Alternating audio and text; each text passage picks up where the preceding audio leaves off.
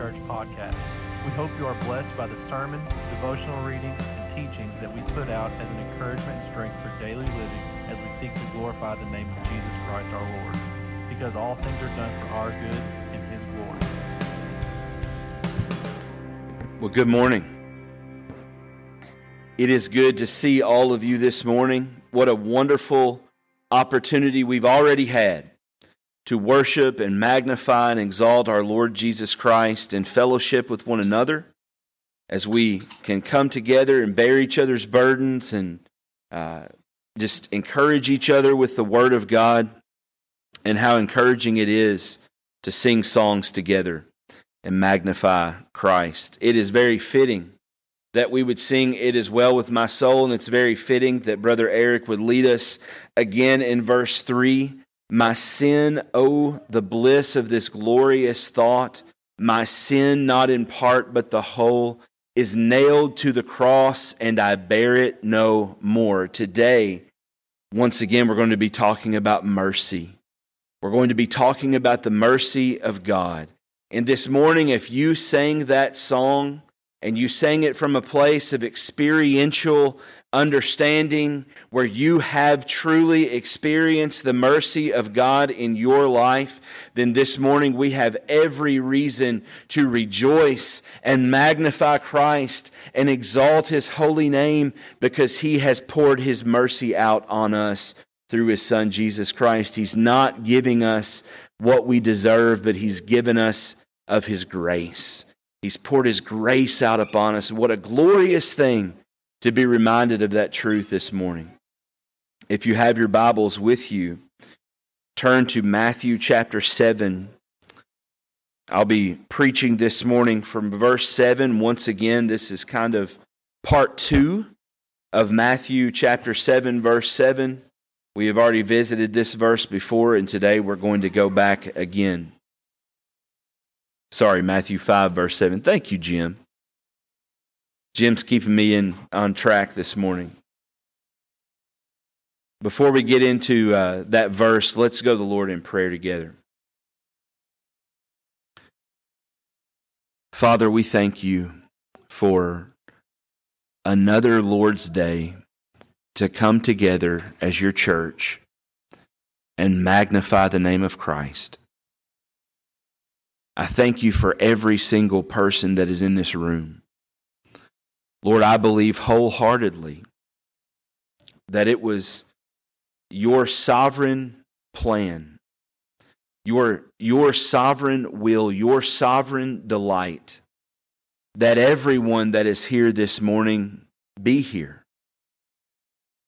That you have a plan and a purpose for the word that is going to go out this morning and is going to, uh, you have a plan and a purpose for the seed that is going to be scattered this morning. Lord, what we long to see is fruit that is bore for the kingdom. We long to see gospel fruit. We long to see uh, those that belong to you. We long to see Christians be encouraged by your word. And Lord, we long to see this morning people that don't know you understand deep down in their soul that they have a desperate need for Christ. We long to see people see Jesus for who he is. We long to see uh, people turn from their sin and put their hope in his finished work. God, I pray that you would help me this morning as I preach. Lord, I am frail, I'm feeble. I have nothing inside of me that uh, is is worth anything. I've, I've got nothing in me, in my flesh, to offer your people, but Lord, you are sufficient. You are glorious. You are worthy. And this morning, God, I pray that our eyes would be cast upon you and that we'd be edified and encouraged through our time together. Lord, we pray all this in Jesus' name. Amen. Matthew chapter 5, verse 7. As I said, we're going to be uh, picking up once again. We've taken a few weeks uh, break from the Sermon on the Mount, but we're going to be picking up again today as we just slowly walk through uh, the greatest sermon that was ever preached. As we slowly walk through Jesus' Sermon on the Mount, we've made it clear as we've been gathered together that Jesus is preaching the gospel of the kingdom. He's preaching uh, th- this gospel and he's telling them uh, that uh, what, what it's going to look like in the life of one that is part of God's kingdom.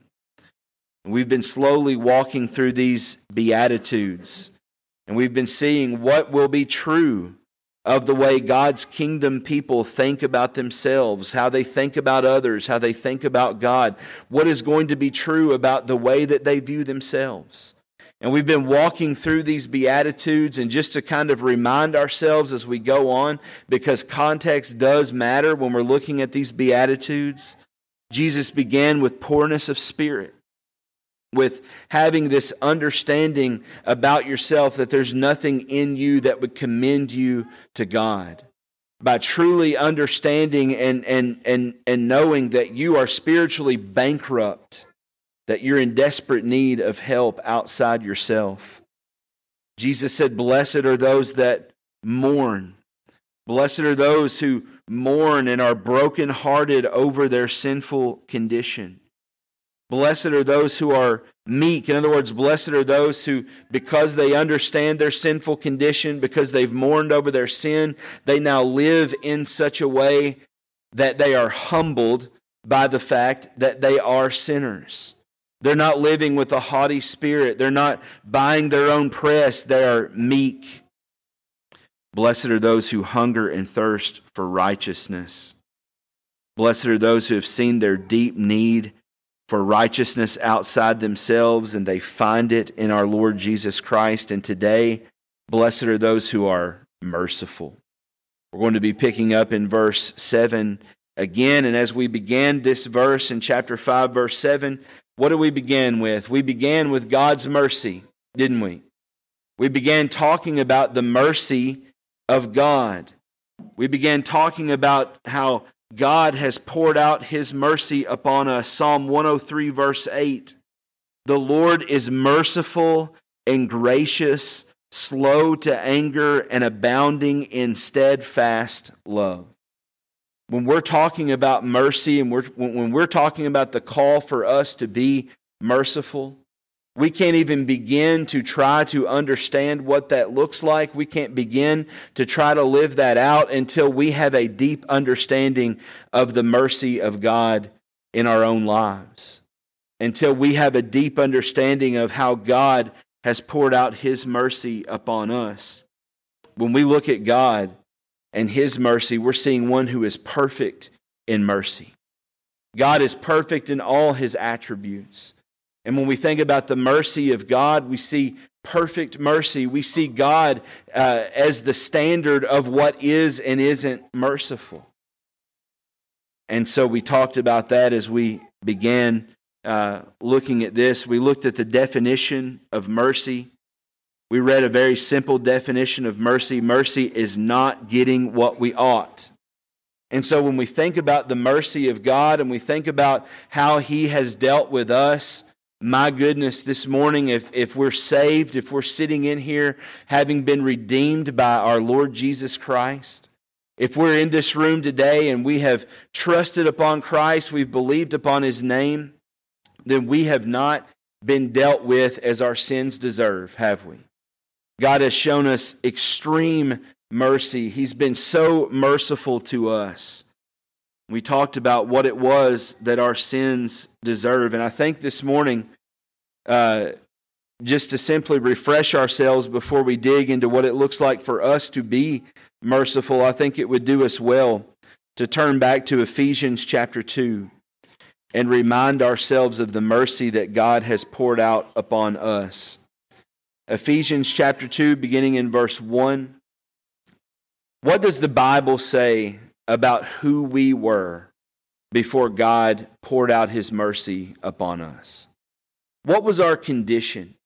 What kind of lives did we live?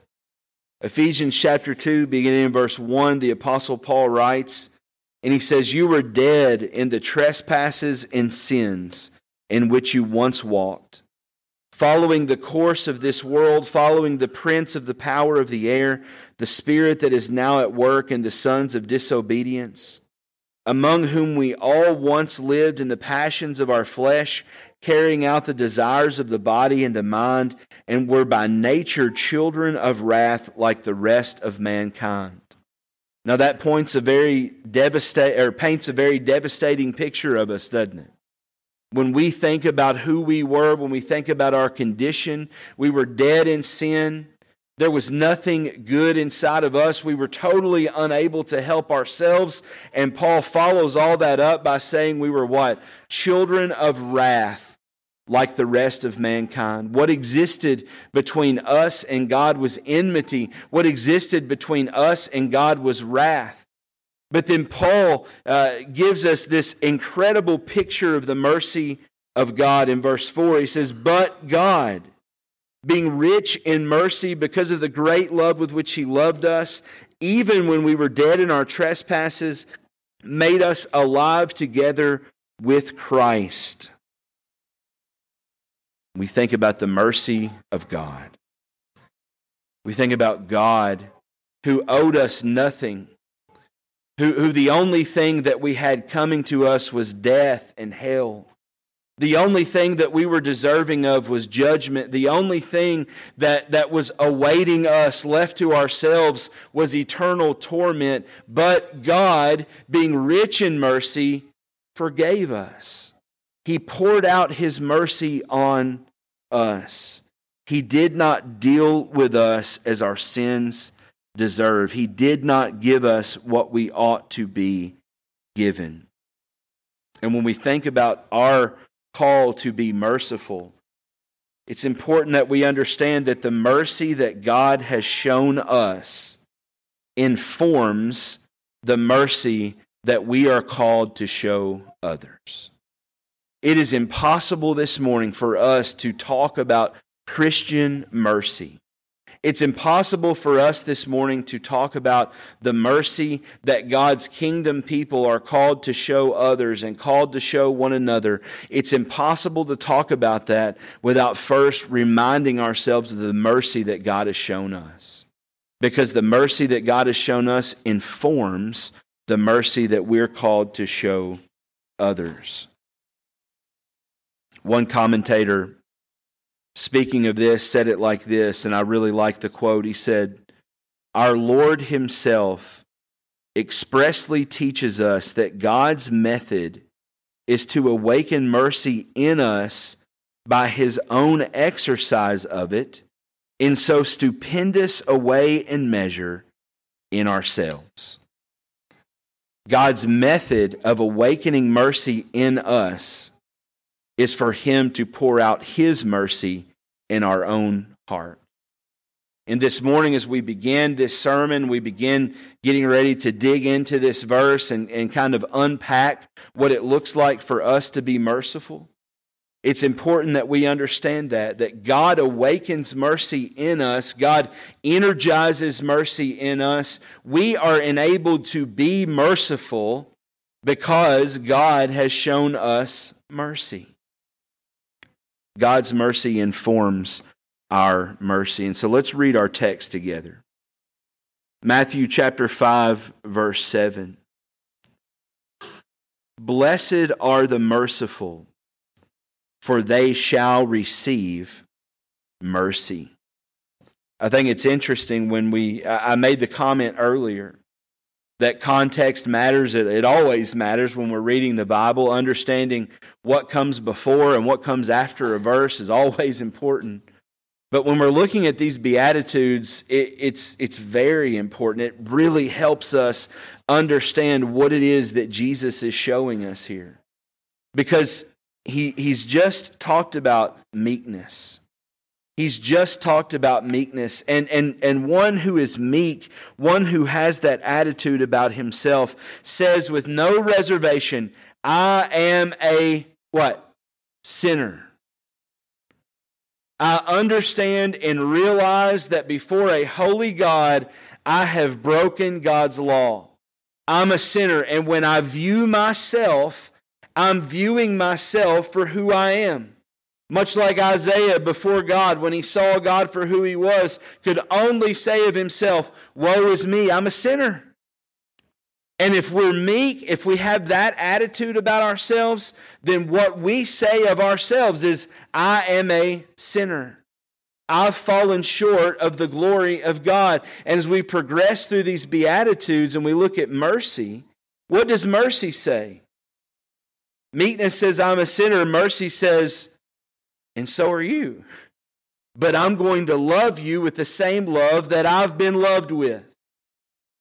Mercy says that I'll show you grace because you're a sinner like me. We're, we, we, we're in the same boat. Merciful. Blessed are those who are merciful. Because God has worked mercy in us, we ought to strive to live lives that display that same mercy. Because God has been so gracious to us, we ought to strive to live lives that display that same mercy to others. And this morning we say, well, what does it look like? What would that look like for me to be merciful? We see Jesus saying that it's a blessed thing, don't we? Jesus says it's a blessed thing. It's a, it's a glorious thing. It leads to happiness if you are merciful. And what does that look like in your life if you are merciful? Well, I think for us, especially when, we're, when we understand and we're thinking about the fact that God's mercy informs our mercy. Who do we look to to understand what that would look like in our own life? We look to Christ, don't we? We look to the example that Jesus has set for us. We put our eyes upon Jesus and we say, okay, it's blessed if I'm merciful. Jesus has been merciful to me, and so I want to display that same mercy to others. And I think there's two ways, two main ways in which we see Jesus displaying mercy. The first is compassion toward the suffering and the needy. When we think about the mercy that God has displayed to us, when we think about the mercy that we can look at the life of Christ and say, okay, how was Jesus merciful? We see Jesus displaying compassion toward the suffering and the needy. I want you to turn with me to Matthew 12.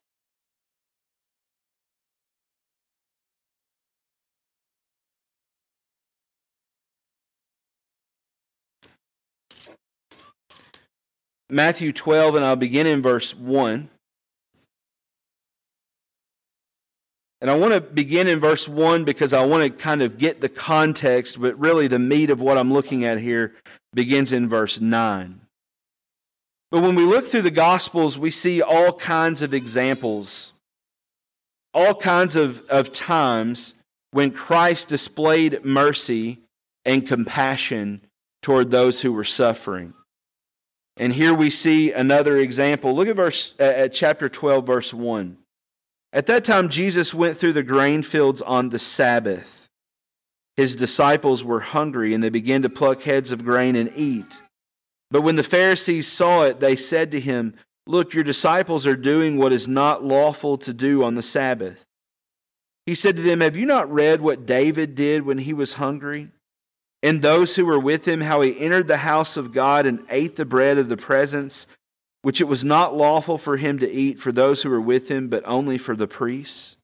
Or have you not read in the law how on the Sabbath the priests in the temple profane the Sabbath, are, are profane the Sabbath and are guiltless. I tell you something greater than the temple is here. And I, this is why I wanted to, to begin in, in verse 1. Jesus said, And if you had known what this means, I desire mercy and not sacrifice, you would not have condemned the guiltless, for the Son of Man is the Lord of the Sabbath. What's G- what is it that Jesus is saying? He's saying, listen, you, we, we can make all kinds of sacrifices. We can sacrifice ourselves in many different ways to try to live up to the law. But what is it that God desires on the Sabbath? What is it that God desires from us? He desires a heart of mercy. And we can make all the sacrifices in the world. We can, we can do all the things that we want to do to try to restrict ourselves to glorify God on the Sabbath. But if we do that without mercy, then it isn't worship. If we do that without mercy, then it's meaningless and it's pointless before God. And so God says, I don't desire sacrifice from you. I desire mercy. I desire your heart to be changed. I desire you to, to display to others the same grace that you've been shown, the same mercy that you've been shown. And so remember, keeping the context in mind, this is on the Sabbath. This is the same day as we pick up in verse 9. He went on from there and entered their synagogue. And a man was there with a withered hand. And they asked him, Is it lawful to heal on the Sabbath? so that they might accuse him. He said to them, Which one of you who has a sheep, if it falls into a pit on the Sabbath, will not take hold of it and lift it out? How much more value is a man than a sheep? So it is lawful to do good on the Sabbath.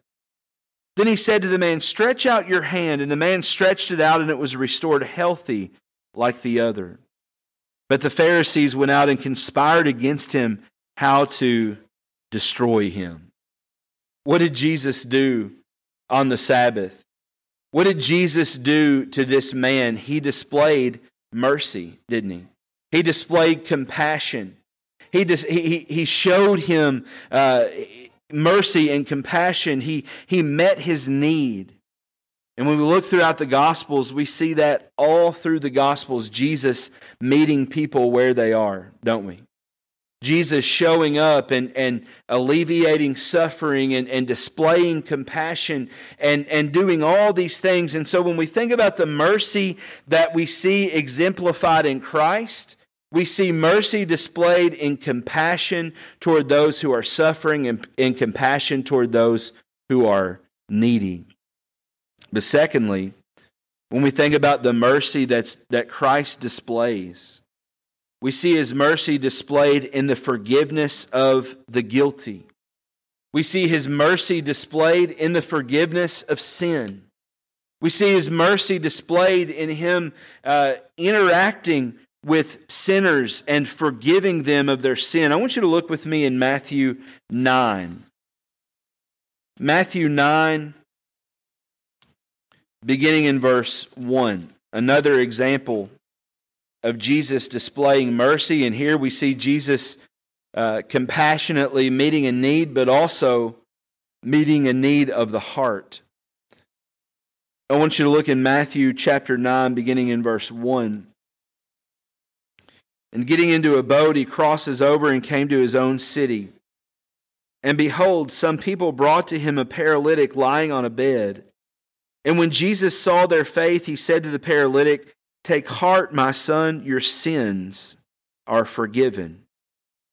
And behold, some of the scribes said to themselves, This man is blaspheming. But Jesus, knowing their thoughts, said, Why do you think it evil in your hearts? For which is easier to say, Your sins are forgiven, or to say, Rise and walk? But that you may know that the Son of Man has authority on earth to forgive sins. He then said to the paralytic, Rise, pick up your bed, and go home. And he rose and went home. What do we see Jesus doing there to display his mercy? Well, we see him forgiving sins, don't we? We see him uh, giving forgiveness and, and, and meeting needs and, and showing compassion. Look with me in Luke 7. Luke 7, beginning in verse 36. Again, we're looking at Jesus as, as the example for mercy. Luke chapter 7, verse 36.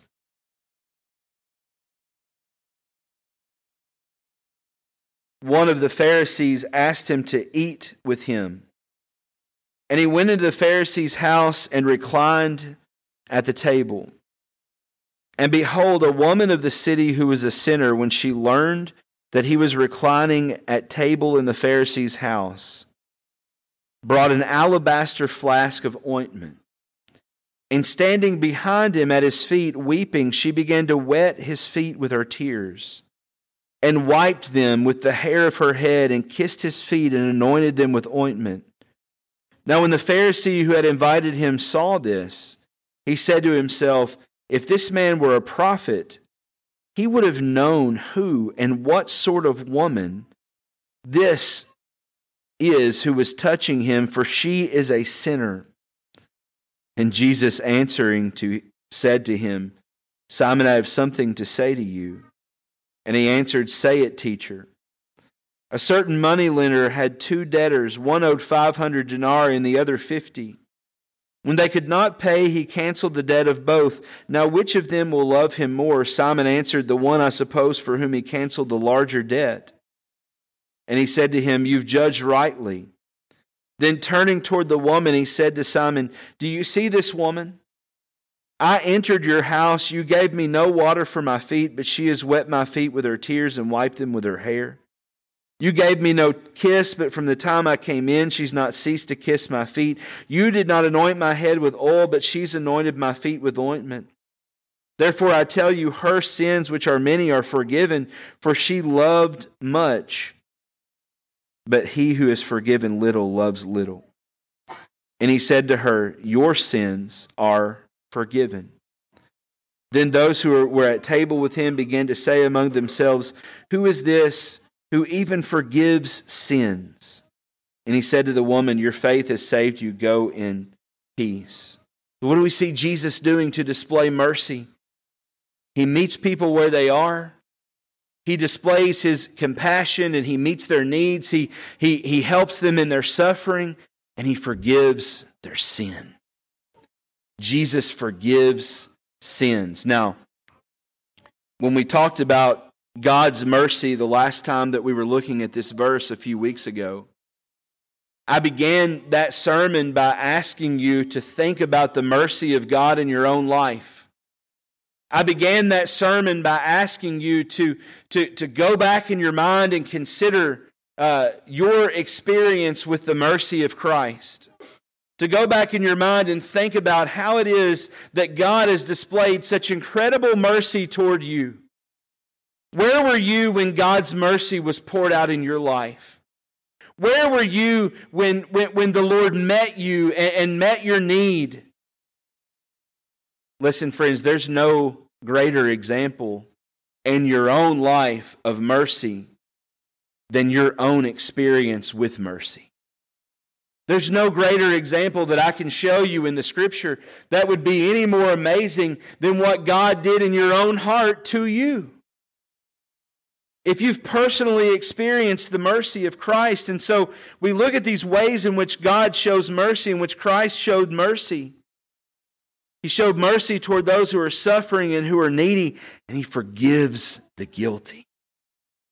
And this morning, if, if you're sitting there as someone who's been saved, who's been ransomed, who's been redeemed, then, then we see all these examples in the scripture, but you also have a testimony in your own heart of God displaying his mercy in your life. And so Jesus has set the example. Jesus has shown us what mercy looks like. Mercy shows up in compassion and forgiveness. And you say, well, what does it look like when we live that example? So this morning we understand that God's mercy is what motivates and energizes and, and, and really creates mercy in us. And we look to Christ to see what, what that mercy looks like. And so when we're living that example of Christ's mercy, what does that look like in our lives? What's it going to look like if we're living out the mercy, the example that we see set forth in Christ? The first thing that I would remind us of this morning, and you all know this, it's not new information to you, but it's important to understand that mercy is an action. Mercy is an action. I, I want, we, we live in a culture and we all struggle with this ourselves if we're honest. But we live in a culture and we also have this within us where we feel very good about our feelings, don't we? We can make ourselves feel so virtuous just simply by what we think and what we feel. And I want you to understand this morning that feelings of mercy are never commended in the Bible. Feelings of compassion are never commended in the scripture. It's, it's not uncommon that maybe we would find ourselves feeling very merciful. And then we take inventory of our life and we go, well, I feel merciful, but have I really shown mercy to anybody? And oftentimes the answer is not really. And so your feelings are not commended. The way you're feeling this morning means very little compared to how you're living and what you're doing. Are you putting it into practice? If God has shown you mercy this morning, has that mercy translated into the way that you display it toward others? The way you feel means very little. Mercy is an action. And so it's, it's a lifestyle. It's how we live. It's how we genuinely interact with others. There's a text, I think, that helps us as we think through that. Look with me in 1 John. Look with me in 1 John chapter 2, beginning in verse 5. 1 John chapter 2, beginning in verse 5. And remember that we're talking about here Christ being the example of mercy. God has shown us mercy. We look to Christ and we see what it looks like for mercy to be lived out upon the earth. He, he has set the example for us. Mercy shows up in compassion and forgiveness. And so let's look at 1 John 2, beginning in verse 5. By this we know we are in him. Whoever says he abides in him ought to walk in the same way in which he walked. By this we know we are in him. Whoever abides in him ought to walk in the same way in which he walked. And so Christ is the standard. He set the example for us and what it looks like to live a life of mercy, to be compassionate, to be forgiving. And so, if we're following Jesus' example, if we are in Christ, then we ought to want to follow that example. If we're in Christ, then we ought to want to walk in his steps. And if we're doing that, what does that look like? How does that show up in our lives? And that's really where I want to spend the rest of our time this morning. If we are merciful, then how's that going to flesh out? If we are seeking to live out the mercy of God and seeking to display the example of Christ, then how's that going to look in us? Well, number one, I think we will seek to love and care for others like Jesus did. We will seek to love and care for others like Jesus did. And this is Christ's example of showing compassion meeting needs, visiting those who are suffering. If, we're, if we've been shown mercy and, and, and that's in our hearts and we're seeking to live it out, we're going to seek to display that same kind of mercy toward others. And this will be regardless of status. This will be regardless of who the person is that's suffering. I can remember one time going on a mission trip and we we went on this particular trip and and we got there and it we had drove way far away from where the church was that we were working with to go to this really affluent neighborhood because this is where they wanted the uh, Bible school that we were going to be putting on to be held. And so we, we drove real, you know, far away from the church and we went to this really affluent neighborhood and we were looking around. We were trying to find kids. There were literally no kids to be found.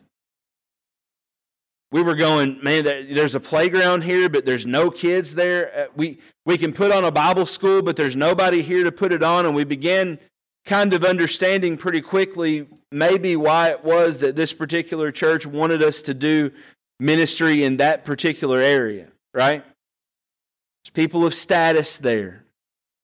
There's people that they would have wanted to capture in that neighborhood and kind of try to get them to come to their church because it really helped the offerings, wouldn't it? And so we looked around and we thought, I mean, we'd love to be able to minister to kids here, but there's no kids. There's nobody to do a Bible school for. And so we drove kind of back closer to the church and we found this housing project that was just booming with kids. Just everywhere. They were just all over the place. And we're going, this is where ministry needs to happen, right? This is where God is already working. This is where God has already prepared ground.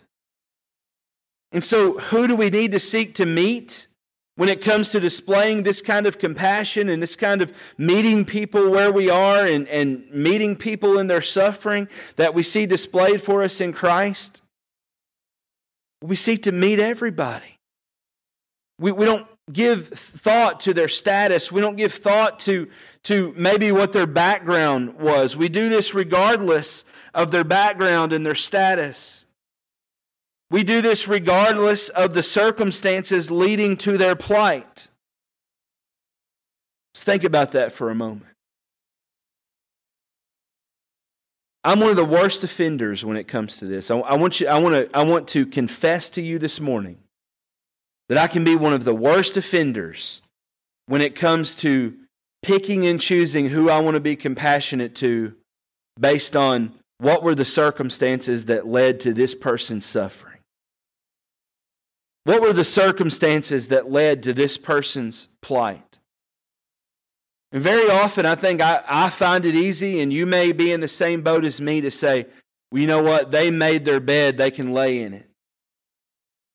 They got themselves into that. They can get themselves out of it. And, we never think for a moment, you know what? I got myself into my sin mess. And thank God Jesus didn't leave it up to me to get myself out of it. I got myself into a really bad, miserable condition that was leading to death and hell. And thank God Jesus didn't leave it up to me to try to claw my own way out before he wanted to help me. And we don't see Jesus doing that in the scripture. You don't find an example in the Gospels of Jesus going, I'm not going to heal you because you kind of got yourself in that boat, didn't you? In fact, we see Jesus talking to people about their sin and healing them in spite of their sin. You think about the lepers that he healed, who were just ungrateful. Only one came back to glorify him, but he healed them anyway. And so we display mercy and compassion and care and love for, toward others regardless of status, regardless of background, regardless of circumstances leading to their plight, regardless of any other worldly qualifier. Listen, guys, we can be we can be absolute sinners when it comes to this. We can justify ourselves all day but we don't mix our own preferences in with who we seek to display mercy to. The last time we went through this in our scripture reading, Brother Eric read through a, a, parable that Jesus told. I would invite you to turn with me to Luke 10. Luke 10, verse 25.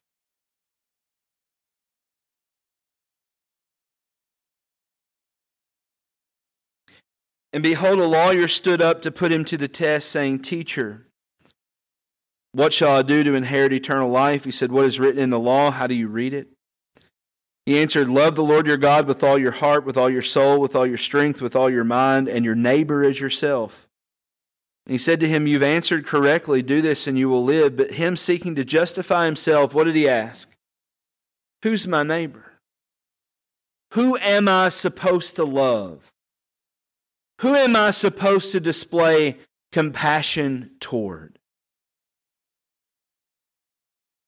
And Jesus replied, A man was going down from Jerusalem to Jericho, and he fell among robbers who stripped him and beat him and departed, leaving him half dead. Now, by chance, a priest was going down that road, and when he saw him, he passed by on the other side. So, likewise, a Levite, when he came to the place, saw him, passed by on the other side, but a Samaritan as he journeyed, came to where he was, and when he saw him, he had compassion. He went to him, he bound up his wounds, pouring on oil and wine.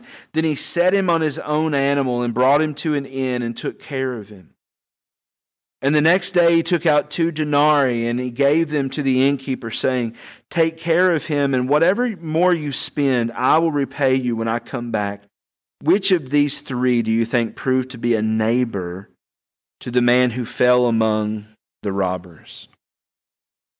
It would just killed the Jews to have to say it was the Samaritan, right? It was the Samaritan that came from this different background that we don't like, that, that came from this status that we don't like, that came from this ethnicity that we don't like. He was the one that was the neighbor to the man. And so when we say, Jesus, who are we supposed to love? Who is our neighbor? What's the answer?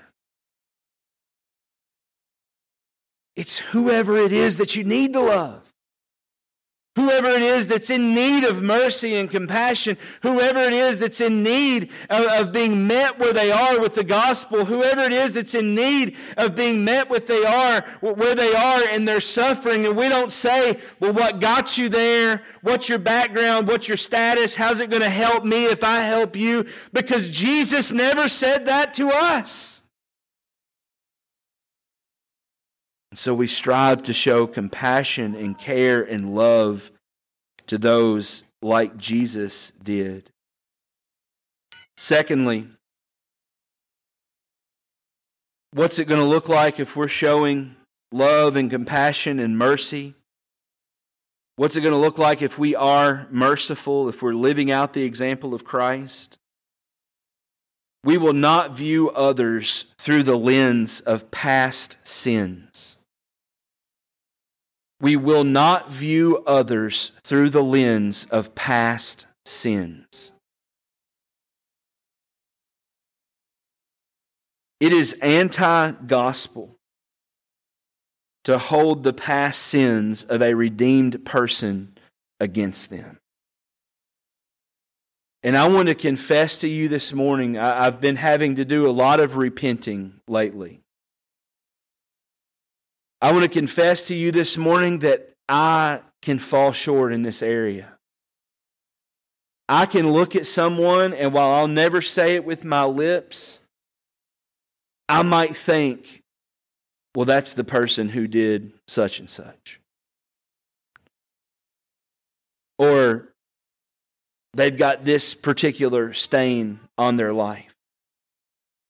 And I want to tell you this morning, friends, that if that is you and if that is something that you struggle with, let me encourage you to remember the mercy that's been shown to you. Let me encourage you to take a moment this morning and remember how gracious the Lord of the universe is in not holding your sins against you. I want to take a little journey through the scripture this morning. Look at Psalm 130 with me. Psalm 130, beginning in verse 3.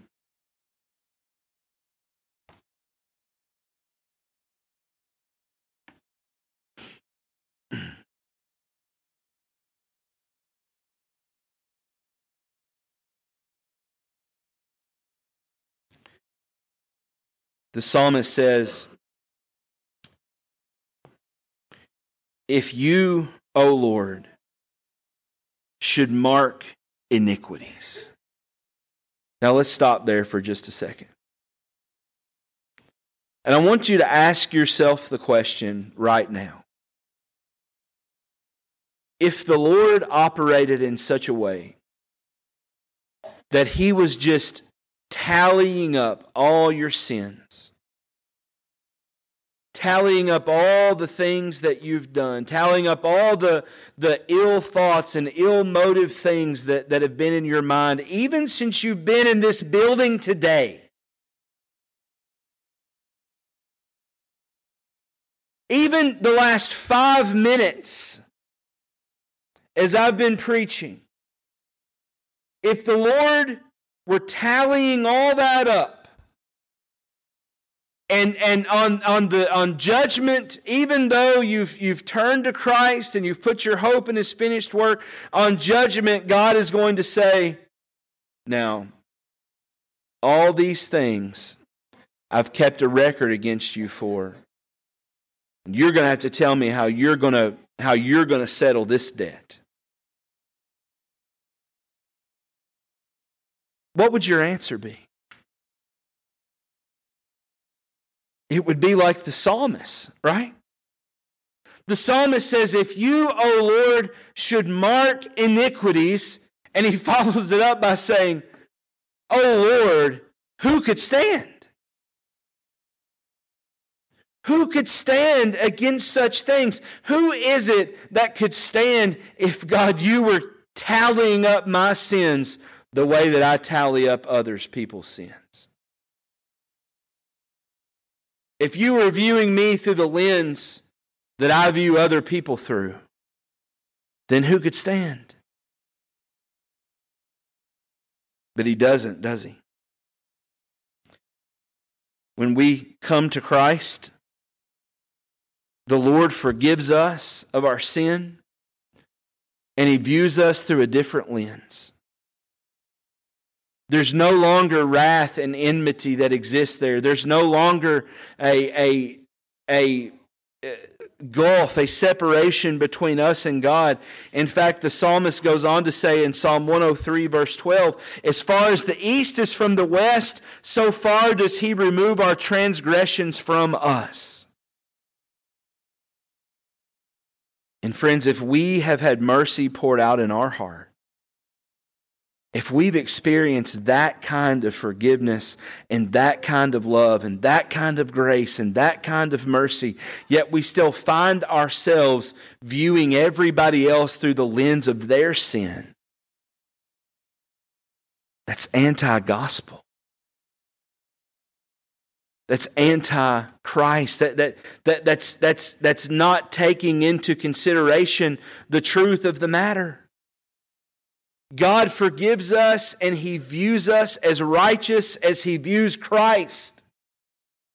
God forgives us, and in the judgment, we will stand before God with a righteousness that is not our own.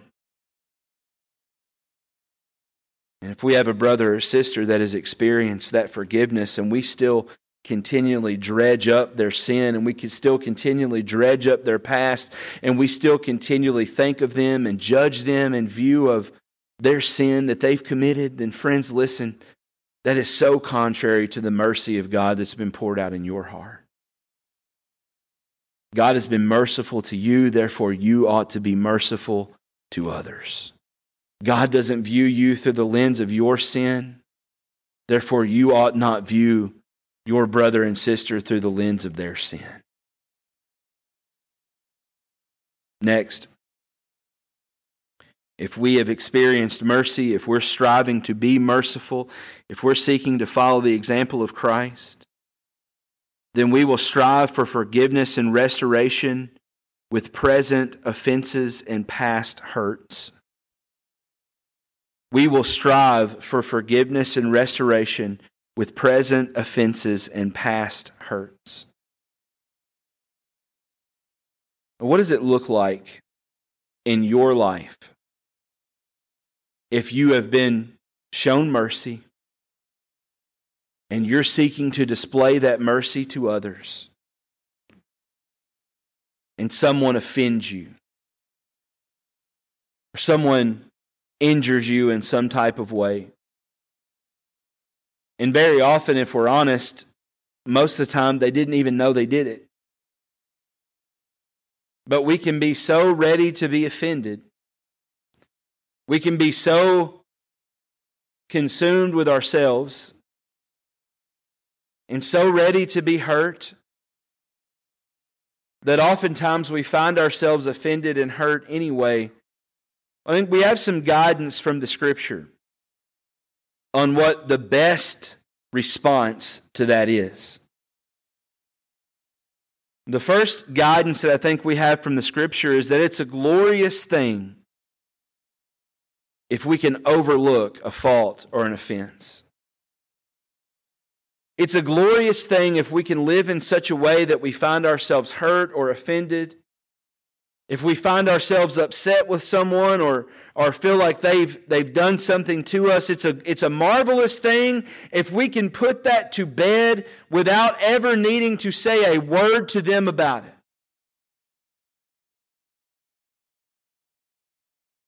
Proverbs 19, verse 11. Good sense makes one slow to anger, and it is his glory to overlook an offense. Good sense makes one slow to anger, and it is his glory to overlook an offense. It's a glorious thing if we can overlook offenses. And listen, I, w- I want you to understand something this morning. The only way that you're truly going to be able to overlook an offense is if you have truly embraced and understood and experienced the mercy of God in your own heart. The only way you're truly going to be able to seek restoration in that type of way is if you have experienced the mercy and grace of God in your own heart. Because it is so unnatural for us to strive to overlook offenses. It is so anti sin nature for us to, to, to have that mentality about ourselves. And so it's a glorious thing if we can simply overlook it, simply show them grace. Secondly, if we can't overlook it, then we ought to be a people that long for restoration if we can't overlook an offense, if it's something that we can't put to rest, if it's something that we can't uh, deal with in, in, in that type of way, then we ought to be a people that says, I don't want to live another day thinking that my brother or sister, that, that there's a separation that exists there. I don't want to live another day thinking that, that there's this sin that exists between me and a brother or me and a sister, and, and, and I just am fine with it. And I'm just going to deal with it, or I'm just going to hold this grudge, or, or I'm just going to continue to view them through the lens of it. Jesus taught us in, in the Lord's Prayer, and we'll be there eventually as we continue through the Sermon on the Mount. But what did Jesus tell us to pray? In Matthew chapter 6, verse 11. When Jesus was teaching us to pray, he said, or verse 12, he said, Forgive us our debts as we've forgiven our debtors. And he goes on in verse 14 to say, For if you forgive others their trespasses, your heavenly Father will forgive you. This Sermon on the Mount is talking about what it's like to be a kingdom person. Jesus is, is declaring to them what it's like to be a person that is a citizen of God's kingdom. And a citizen of God's kingdom longs for restoration. They long to see forgiveness happen. Turn with me to Colossians 3, beginning in verse 12.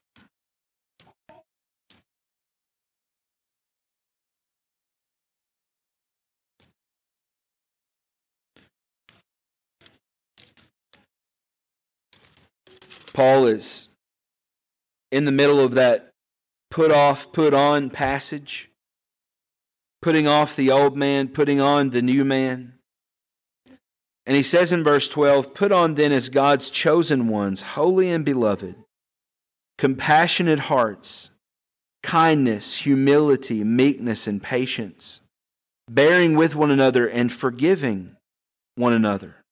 And if one has a complaint against one another, forgiving each other, as the Lord has forgiven you, so you also must forgive. And above all these, put on love, which binds everything together in perfect harmony. What does it look like for us if we're merciful and we're striving to show mercy toward others? We're striving to live out this example of Christ. Well, it looks like we are a people that is not okay with a grudge. We're a people that's not okay with having sin exist between us and a brother. We're a people that's not okay with an ought. We're a people that will leave our worship at the altar and we will go and be reconciled to our brother. If we're merciful, we'll long for restoration and forgiveness with those who have offended us and those who have hurt us. And we'll long for restoration and forgiveness with those we have offended and we have hurt.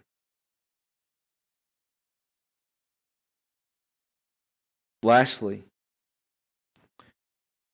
if we are merciful and if we're striving to live out this example, we will trust God's grace to help us overcome future sins and offenses of others. We think about the past, we think about the present, and we think about the future.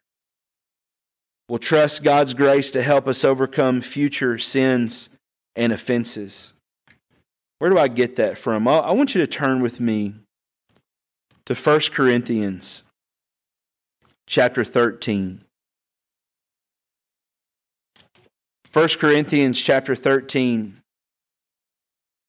beginning in verse 4. Paul is talking to them about what love is, what love looks like. He says in verse 4 love is patient and kind. It doesn't envy or boast, it's not arrogant or rude. It does not insist on its own way. It's not irritable or resentful. It doesn't rejoice at wrongdoing, but rejoices with the truth. Listen, love bears all things. What does that mean? That means if we are loving one another, if I'm loving you, then I'm not going to throw you away the moment I'm offended by you. If we're loving each other with this kind of love, then I'm not going to toss you out the moment that I feel like you aren't loving me back.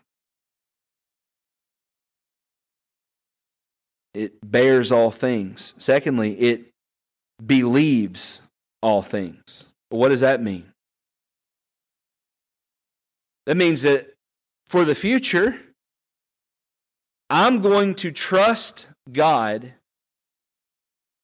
that regardless of what happens between you and I, we're going to be able to continue striving side by side for the faith of the gospel. We're going to continue being able to glorify and honor God together. We're going to make it through whatever difficulties may arise between you and I because we love each other. And because that love is based upon the gospel, and it's based upon Christ. So love believes all things. Love endures all things.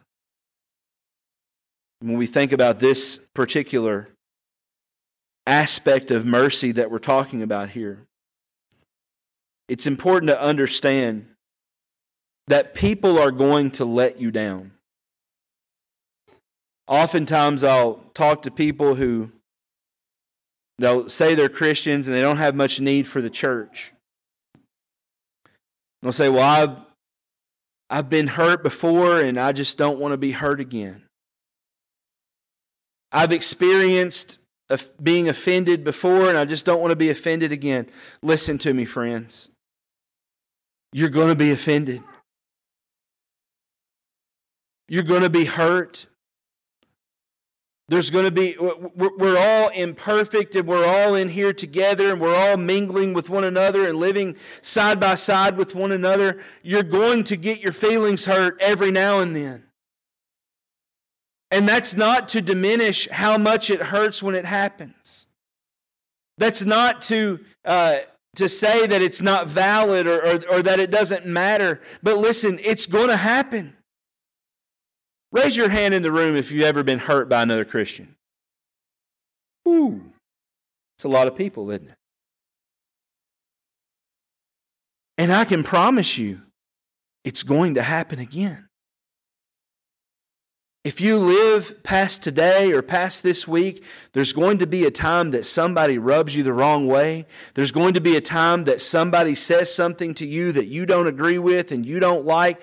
There's going to be a time when, when someone just pierces an arrow through your heart and you're going, my gosh, that hurts. That's going to happen. But if we're seeking to display mercy, the way that Christ displayed mercy, if we're seeking to show the mercy of God in us to others, then we're going to live in such a way where we're trusting all of that to God. Where we're saying, you know what? I know I'm probably going to experience tension between me and a brother or sister. I know that I'm probably going to experience hurt between me or a brother and sister, but the gospel's worth it. Unity's worth it. The church is worth it. Glorifying God together is worth it. And so I'm going to trust all that to the Lord, and I'm not going to look at my brothers and sisters with fear that I'm going to be offended.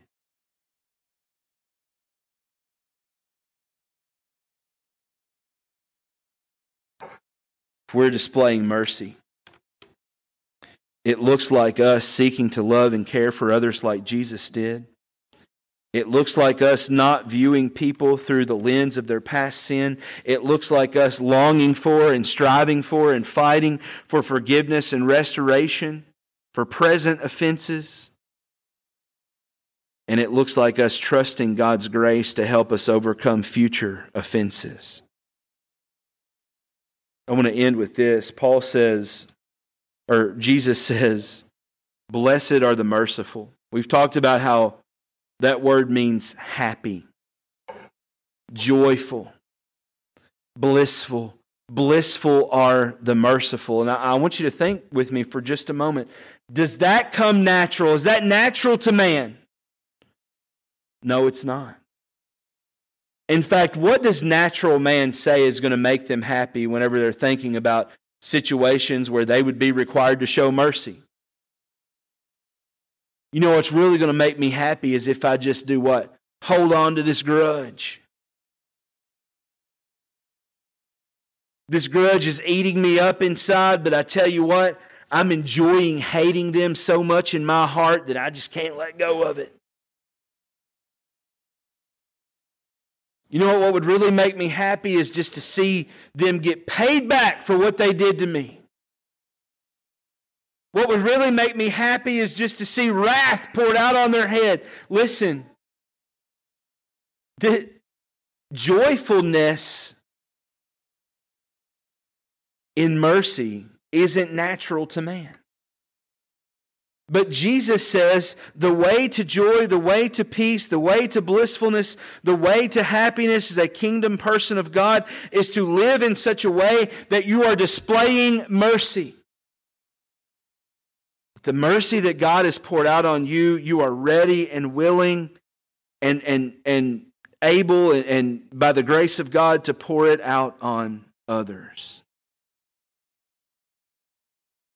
For the citizen of God's kingdom, joy comes through mercy. And what's the promise? The promise is a promise. This blessedness comes for, through ultimately a divine promise. What's the promise here? For they shall what? Receive mercy. Blessed are the merciful, for they shall receive mercy. Psalm 18, verse 25. With the merciful, thou wilt show thyself merciful. Does our showing mercy to others secure God's mercy to us? No. Us showing mercy to others is a fruit of God's mercy toward us. It's a fruit of God's mercy toward us. Listen, how can you this morning have confidence that God has poured out mercy in your heart? How can you this morning have confidence that you've been uh, met and you've genuinely experienced the mercy of God in your own life? Where can that confidence come from? Well, look at how you're living. Are you displaying mercy?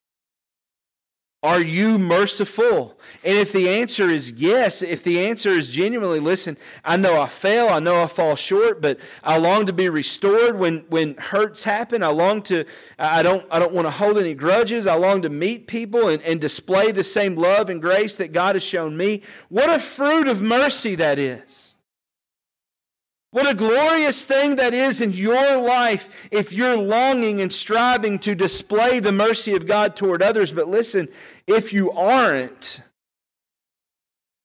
then this is a warning. This is a warning to truly examine your own heart.